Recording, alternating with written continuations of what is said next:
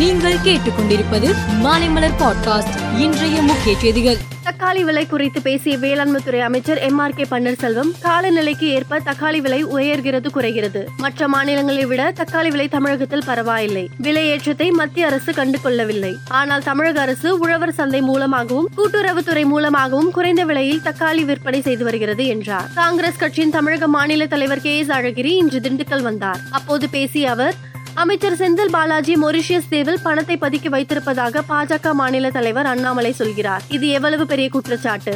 நான் சொல்கிறேன் அண்ணாமலை அடிக்கடி வெளிநாட்டிற்கு பயணம் மேற்கொள்கிறார். அதற்கு காரணம் இங்கே இருக்கிற பணத்தை சுவிஸ் பேங்கில் டெபாசிட் செய்யத்தான் என்றார். சென்னை விமான நிலையத்திலிருந்து குவைத்துக்கு செல்லும் பயணிகள் விமானம் இன்று அதிகாலை இரண்டு மணிக்கு புறப்பட தயாராக இருந்தது.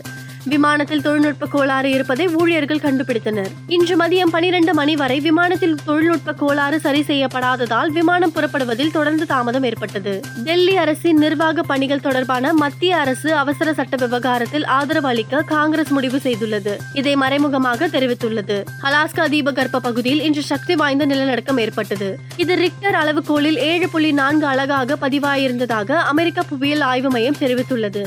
இந்த நிலநடுக்கத்தை தொடர்ந்து சுனாமி உருவாக வாய்ப்புள்ளது என்று அமெரிக்க சுனாமி எச்சரிக்கை மையம் எச்சரிக்கை விடுத்துள்ளது. ட்விட்டர் நிறுவனம் மூலம் தனது பணத்தை இழந்து வருவதாக எலன் மஸ்க் தெரிவித்துள்ளார். இது தொடர்பாக அவர் நாங்கள் இன்னும் எதிர்மறையான பணப்புழக்கத்தில் இருக்கிறோம். அதிக கடன் சுமையும் உள்ளது. இதனால் ட்விட்டர் இன்னும் பணத்தை இழக்கிறது என்றார். ஆசிய விளையாட்டுப் போட்டியில் தங்கம் வெல்வதே தனது இலக்கு என்று இந்திய அணியின் கேப்டன் ருத்ராஜ் கேக்வாட் தெரிவித்துள்ளார். ஆசிய விளையாட்டுப் போட்டியில் தங்கம் வென்று இந்தியாவின் தேசிய கீதம் அரங்கில் இசைக்கப்படுவதை உறுதி செய்வதே எனது நோக்கமாகும். எனக்கு கிடைத்த இந்த வாய்ப்பை சிறப்பானதாக கருதுகிறேன் என்றார். மேலும் செய்திகளுக்கு மாலை மலர் பாட்காஸ்டை பாருங்கள்.